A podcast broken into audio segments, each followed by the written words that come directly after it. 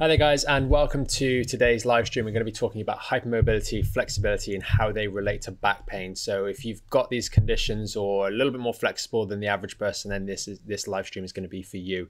If you're new to the channel, please do consider subscribing and hitting the notification bell. Today's no different. We're going to be going to Q and A at the end of the main topic. So, if you've got any questions, then please do post those in the comments. Lara's the other side of the camera, so she'll be able to uh, read those out as we get to that part of the stream. And if you are subscribed with the notification notification bell hit, then you'll know when we're going live because you get an email from YouTube or if you're watching on Facebook, the same thing. So, uh, with that being said, we'll get into today's live stream.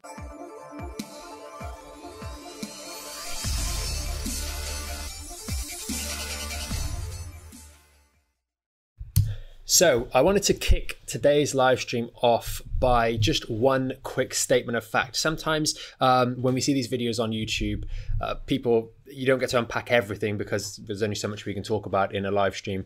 Uh, otherwise, we'd be here all day. But I want to start off by saying generally having good flexibility is a good thing, and it's a good thing for more or less everybody. Uh, flexibility is good.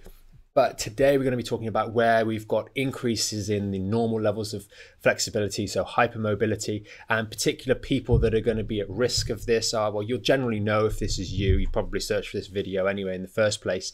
Um, but it's going to be sort of the gymnasts, the ballet dancers, the you know the acrobats, those sorts of people uh, that are going to likely have a little bit more flexibility than the average. And the the uh, fortunate or unfortunate thing with these sorts of uh, topics is that people who have a degree of hypermobility tend to push down that path because flexible flexibility based activities like gymnastics etc come easier.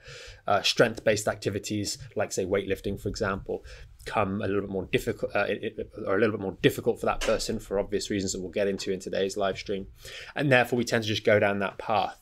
And that's quite a understandable uh, thing one thing I want to get to with regards to lower back pain is that having a degree of tension through the system of ligaments that support and protect your spine is a good thing. So if you have hypermobility, hopefully by the end of this video, you're going to understand a little bit with regards to why you you may struggle a little bit more if we have back pain or the challenges that are unique to you with hypermobility. So there is a degree of natural tension and integrity that maintains the normal structure in our spine. It is the ligaments, and we've seen the, the spine before, it's the ligaments that maintain this natural lower back curve. Obviously, the spine here has a metal rod going through it which maintains the curve, otherwise they'd all fall apart. And when we've got good ligamentous uh, structure, normal levels of flexibility or innate flexibility, it's going to hold things in place so that when we move, the whole, all of the bones uncouple in a uniform manner, which is quite important. Now, when we have extreme hypermobility, and we've seen a few patients like this in the clinic over the years, um, they'll literally wake up in the morning, roll over, and the shoulder pops out. You know, it can be a really, when we have serious hypermobility issues on the very far end of this spectrum, the joints are literally falling out of place. So that gives you a understanding of what can happen. And obviously, it is a spectrum. Most people are just a little bit more mobile than the average when we talk about hypermobility. Very few people are going to have that point where the bones are literally dislocating or joints are literally dislocating because of the ligament laxity. And that's due to collagen laydown in the ligaments, etc., which we won't get into in today's live stream. But it just goes to show how unstable things can be when we have a degree of hypermobility. And why are we getting into this topic when we're talking about lower back pain? Because most of the exercises that you guys will be given when you have back pain will be exercises to improve your flexibility. They'll be stretch this, stretch that, etc. But if we have an innate level of hypermobility, there's often not the focus, especially in the exercise exercises that patients come to us in the clinic doing. And many of you guys that are in the back in shape will know that the stuff that we recommend is very different to that. But many people will come to us doing more mobility exercises. And if you're someone with hypermobility, we need to focus on providing a little bit more strength and a little bit more protection for that lower back. Because when we have that hypermobility, we're innately more wobble, wobbly, is the is the, the sort of the very technical term that I would use, which is okay. But when we get injured, we have a wobbly structure that now has a specific injury in it. Maybe it's the uh, 4 5 down here. We've injured a bit of the disc here and the ligaments down the bottom here. So now we have an already more wobbly structure through the spine here. And then we have an extra wobbly bit where we've got the injury. And that can lead to much more difficulty when it comes to recovering. So, for example, if you've got an ankle sprain and you're doing a squat on the floor, you can probably compensate and do that squat effectively. But if I get if you had an ankle sprain and I got you on a wobble board, which is one of those ones, it's a Swiss ball, half a Swiss ball, and you stand on it so it wobbles all the time. And I said, now with your ankle sprain, go ahead and do a squat on that wobble board. You'd find it incredibly difficult. And this is where hypermobility is a big challenge for a lot of people because having that greater flexibility means that you need to have a natural level of strength that is a little bit higher than the average.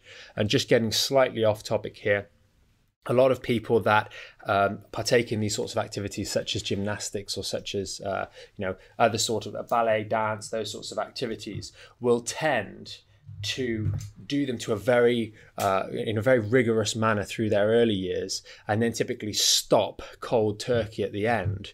And then the strength that they've built up during this time that you're not necessarily aware of starts to deplete very very quickly. Many of you guys that are going through lockdown right now or over the last couple of months will have noticed that the strength that you had i know certainly for myself through that lack of specific gym related activity or dance or ballet or gymnastics you really do lose that muscle mass relatively quickly. You can come back fine, but people tend to just stop cold turkey these activities and then get into university or work or etc. And then they they kind of keep that degree of hypermobility for life, but they lose the strength that was protecting them. So if there's one particular takeaway I want you guys to take away from this, if you're someone with hypermobility, I've written it down on the bottom here. The main takeaway today is strength. And when you've injured your back, if you're someone with this degree of hypermobility or just even improved or increased flexibility, we want you to make sure that you're spending a good degree of time learning to re-engage those muscles and providing a degree of strength so that those muscles can work a little bit harder than maybe the average person to provide that stability and that integrity back to your spine. Because the spine is a series of blocks on top of one another. And if you've got slight levels of hypermobility then those blocks are going to be a little bit more wobbly than the average. And if we can increase our strength in the muscles a little bit more than the average then we'll be able to compensate and provide an effective recovery from back pain without having it sort of go on and on and on and on and on with repeat injuries and repeat sort of flare ups. So that's pretty much it for today's live stream. It's a pretty uh, short and to the point one with regards to hypermobility. The main takeaways here flexibility is a good thing for you there's no doubt about that many of you, you if you're watching this and you're a guy and you're not so flexible or even a lady and you're not so flexible then flexibility will be helpful in the long run but we really want to understand that it's the the natural tension through the spine that really provides it integrity so that everything can move effectively. Extreme levels of hypermobility are going to provide it situations where we get random dislocations, which gives you an indication of just how unstable things can get when we've got that as a more severe medical version of um, condition uh, of that uh, sort of medical condition. Medical condition. And when we injure ourselves with hypermobility, we have a little bit more wobbliness than the average person, and therefore the the the endeavor to provide stability back to that structure may be something that is a little bit more difficult in the short term, but in the long term, if you're someone with hypermobility and you can build up that strength to a higher level, you're probably very, very well placed to actually do really, really well in the long term because you've got that innate flexibility, which, as we've mentioned in the back, back in shape program, having good flexibility in these hips is a positive thing it's going to help mean that while you're recovering from back pain, your hips can work a little bit harder to take the load so the back doesn't have to move as much. That, in combination with good strength, will put you in a very, very good position, uh, really, for the long term if you can persist with the strengthening exercises. So, with that, we can go into Q&A. Okay, brilliant. Uh, good morning, everybody. Uh, morning, guys. Please do pop your questions below. Karen's got one here. She says, does the same apply for anyone with Ehlers-Danlos? I probably am not pronouncing that right. With, um, with what? That, that's that's the condition where you're uh, where you've got very flexible joints and very fragile skin. I think um, I think it's a um, hereditary condition. Yeah, I mean, if you've got very, I'm not specifically um, familiar with that particular condition, but any condition that is going to provide uh, more than average flexibility in the joints is going to have this same effect. The spine or the interspinal joints are joints that are maintained by a degree of ligament uh, integrity. Uh, you can meddle with those ligaments or fiddle with the integrity of those ligaments, as we've mentioned before, doing things like cycling for long periods uh, where you're in a flexed over position, leaning over like so, will lead to a stretch coming through these ligaments, which will affect the mobility of these segments. It will make them slightly more lax in a flexion direction, which we all know is not very good for the joints. And also, when we do things like the Denneroll, which is one of the orthotics, we can actually restore some of that lumbar curve um, at a rate of about 25% every three to four months by doing 20 minutes of stretching a day. So there are things that you can do to influence these ligaments and the balances between the two. So they are plastic, but generally on a day to day basis, we don't hold set positions for 20 minutes. And those ligaments are there to provide integrity and not really change in length too much on a day in day out basis. It's the muscles that are there to change in length as we go through a contraction or a extension. Yes, um, I actually haven't I hadn't heard of that before. Uh, No. Karen, I'd love to know whether that's sort of something that maybe it, whether that's- that's you or one of your friends, and just how it affects them in, in Yeah. their life. That'd be great to understand. Um, for, for a lot of people with back pain, they, they describe sort of tension and stiffness in the lower back. Um, Mm-hmm. yeah, it's a really good um, what, what would you sort of recommend for, Yeah. for for maybe someone who is generally flexible, but because of their back pain, they've got that tension, that band-like pain. Yeah, what I was going just taking a slight tangent on the tension feeling, uh, and this is what often misleads people so much. Really good you mentioned that, Laura. Um, the, the the feeling that even the hypermobile person will feel a degree of tension in those muscles, and quite often this is seen as a need to actually stretch that muscle further, which actually is wrong. We don't want to be stretching those muscles further. Quite often they are tense because they're overworking but we immediately think of oh a tense muscle i need to stretch it out. And that's not necessarily the case. If those muscles are tense every day yes you can keep stretching them but you don't want to stretch them to kingdom come because you're going to make them longer and therefore as those muscles become longer they're going to have more disadvantage mechanically speaking so uh, many of you guys that have been to the gym uh, done any bicep curls ever or even if you want to do this now you pick up something heavy i don't know like the iron is over there or, maybe the phone is a little bit too light uh, and do a bicep curl so if you stand here and you lift the weight, you're very strong. We've got short muscles here. We're, we're in a mechanically advantageous position. If we go back like this and try and lift the weight, we're very weak because the muscle is elongated. When people misinterpret a feeling of tension in the muscles as a need to stretch and further elongate that muscle, you end up making this mechanical disadvantage even more so. What invariably is required in a lot of patients the overwhelming majority of patients pay too much attention to trying to stretch out that tense feeling, hence exercises like the child's pose or the cat camel pose or other knee hug type poses, trying to stretch out those muscles, when in actual fact we need to strengthen them. Because if they are so weak as the normal acts of daily living, maybe getting out of bed and other things, is, is that muscle operating at 90%, for example, of its capacity, because you can't it's got no it's got no capacity it's weak um, then it's going to be tense all the time because it's operating at 90% capacity. You try and run uh, maybe don't try and run but visualize running if you've got back pain at 90% for a day you're going to be in a lot of trouble. You're going to be exhausted. You're going to be tense okay? But if you try and run at 50% capacity for a day or for an extended period of time you're going to not be tense. You're going to be relaxed because it's not over demanding and the main objective in things like the back in shape program is to help you guys understand this that if we can get our capacity our strength up the normal acts of daily living are down at 50%, and therefore we can operate very effectively and very easily without feeling tension in those muscles because they're not working close to or at their natural capacity because they are weaker than they need to be. And many people coming out of lockdown now, starting to be a little bit more active, will start to notice some of those weaknesses and immediately feel tension. And yes, we do want to do a little bit of stretching, but we need to objectively take a step back and say, is this, bec- am I tense because I'm too weak? I've just walked around the block and now I'm feeling tense. Probably it's because you're too weak and we need to make some strengthening improvements there. And if you've got any, if you've, if you've struggled with this sort of uh, situation yourself, then please do post that in the comments. It, it's really uh, something that a lot of people just, once they click to it, they really start to make some improvement. Okay, awesome. Um, Alex, on, But it takes time. Uh, Alex, Sparks on um, YouTube has said, can too much flexibility lead to arthritis in the spine? For example, the joints start to rub against each other. Yeah.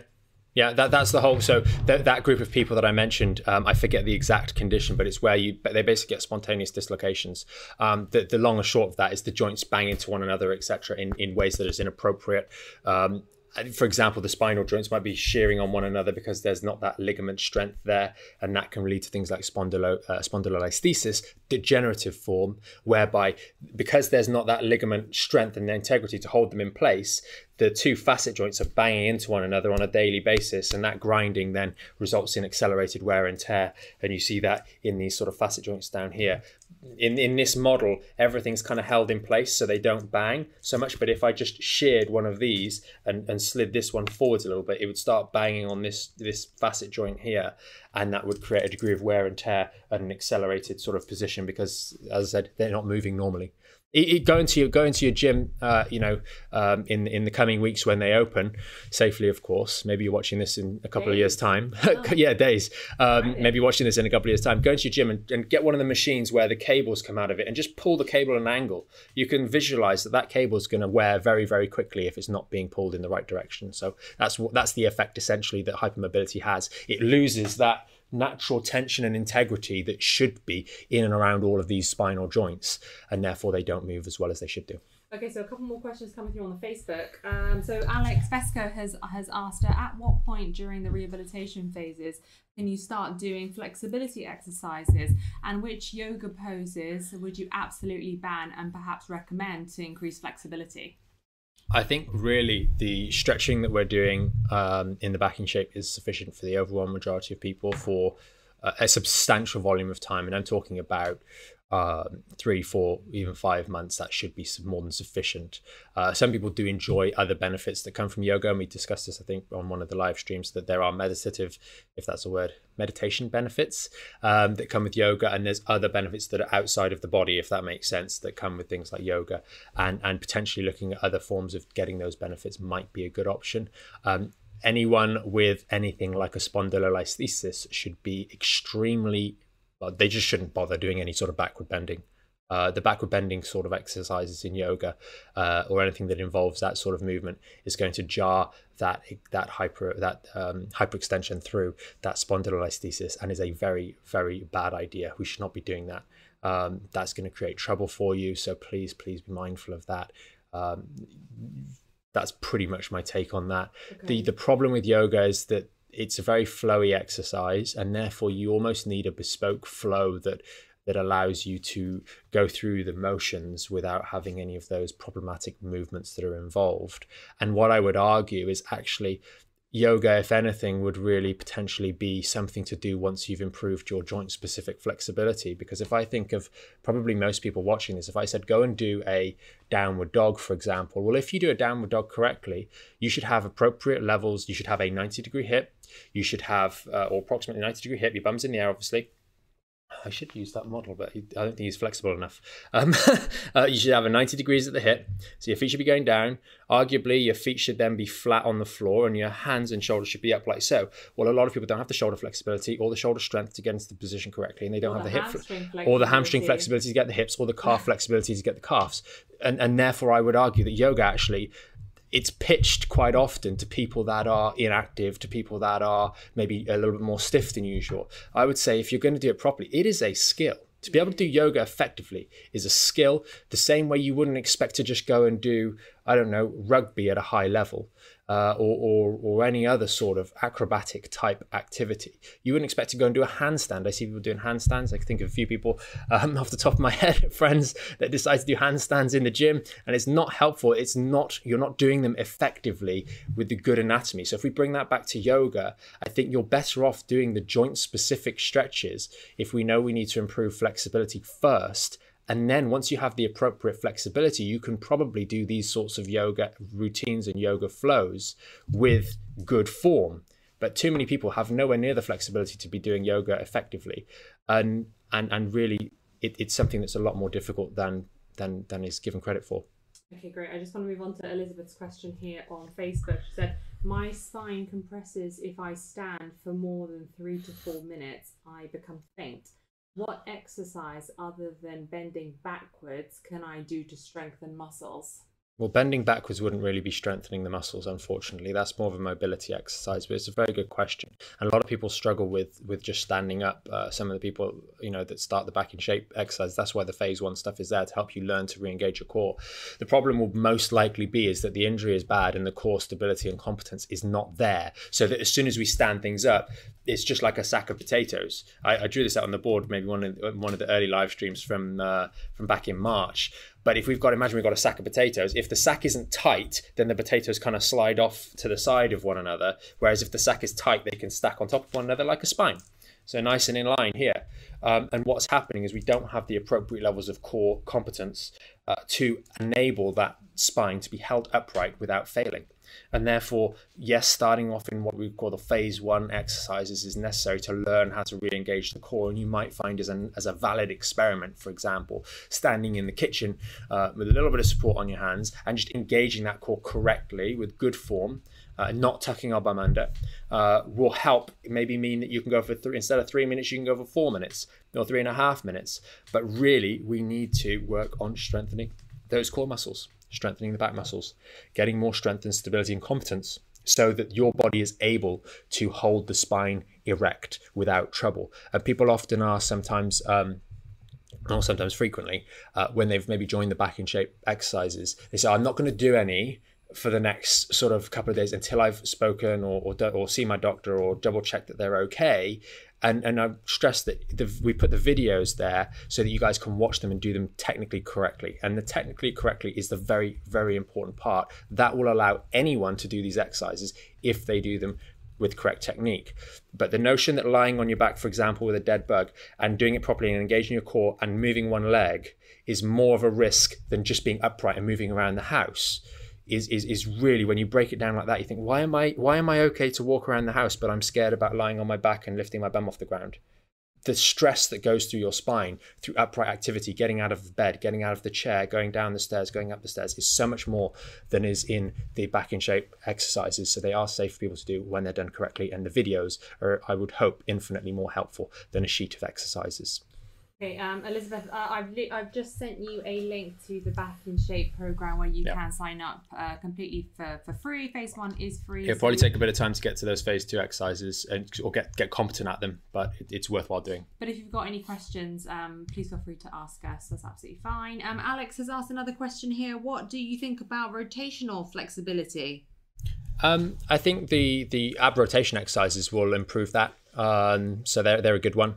Uh, rotational flexibility is fine. Uh, we have to remember there's not that much individual f- rotation through the uh, through the spine itself. When we lock and we get and we and we say for example we, we, we get engaged and we do a ab rotation, that is pretty much all you're going to get. The way in which the joint works, the fantastic way in which our body works, is that when we do a rotation in real life, we move everything. We move the hips, like a golf swing, for example. Everything kind of moves the, the hips are moving, the knees are moving, the ankles, my toes lifting off, and I go to reach my, my thoracic spine is rotating. When we're doing the back in shape exercises, we're working specifically on these exercises, so with the rotation, and that's it. That's all the movement there is. So you can, yes, do some upper body stretching, things like stretching the lats out, um, those sorts of things, which will help make sure we've got good flexibility through that region. And with time, I think we can start adding in other levels, uh, you know, other stretches to maybe say, do you know what, the lats are a little bit stiff down here, and they're going to be limiting a degree of rotation so let's work on those. Um, the shoulder girdle, I think, often is also maybe uh, not not utilized as much, and you have to remember some of these big muscles come down into the back and will affect the back as well. So it's worth bearing in mind. Okay, perfect. Um, Elizabeth said thank you. Alex said superb explanation. Thank you. Okay, brilliant. I think that Thanks, is everything for today. That's everything. Yeah. Awesome. Well, thanks so much for joining us, guys, on the live stream. Hopefully, you found it helpful. There were some good and good questions there yeah, at the end, which sort of helped us go into a bit more detail, uh, which is awesome. So thank you very much for that. Again, if you're new to the channel, if you find these videos helpful, then please do consider subscribing. We go live every weekday, so if you've maybe been watching this after after the fact and you've sort of missed uh, the opportunity to do Q and A, then make sure you hit the notification bell on the channel so you know when we go live next time. We're going live tomorrow morning. 8.45. 8.45. We're talking about chronic back pain, so uh, that'll be a, a good one. Yeah. So bring your questions if you've got them, uh, and hopefully we can give you guys a little bit more direct advice and guidance. As always, thanks for joining us. Have a great afternoon, and we will see you tomorrow with another live stream.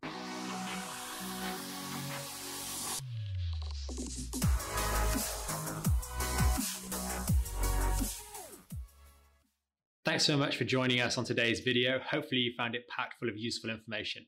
If you want to learn more about the premium Back in Shape membership, there's going to be a video somewhere underneath here. And if you want to stay up to date or tune in to some of our more recent live streams and the Q&As at the end of those, then that's going to be down here. And remember, you can subscribe to the channel up here and hit the notification bell to make sure you know when we next go live so you can join us for our next live stream and Q&A.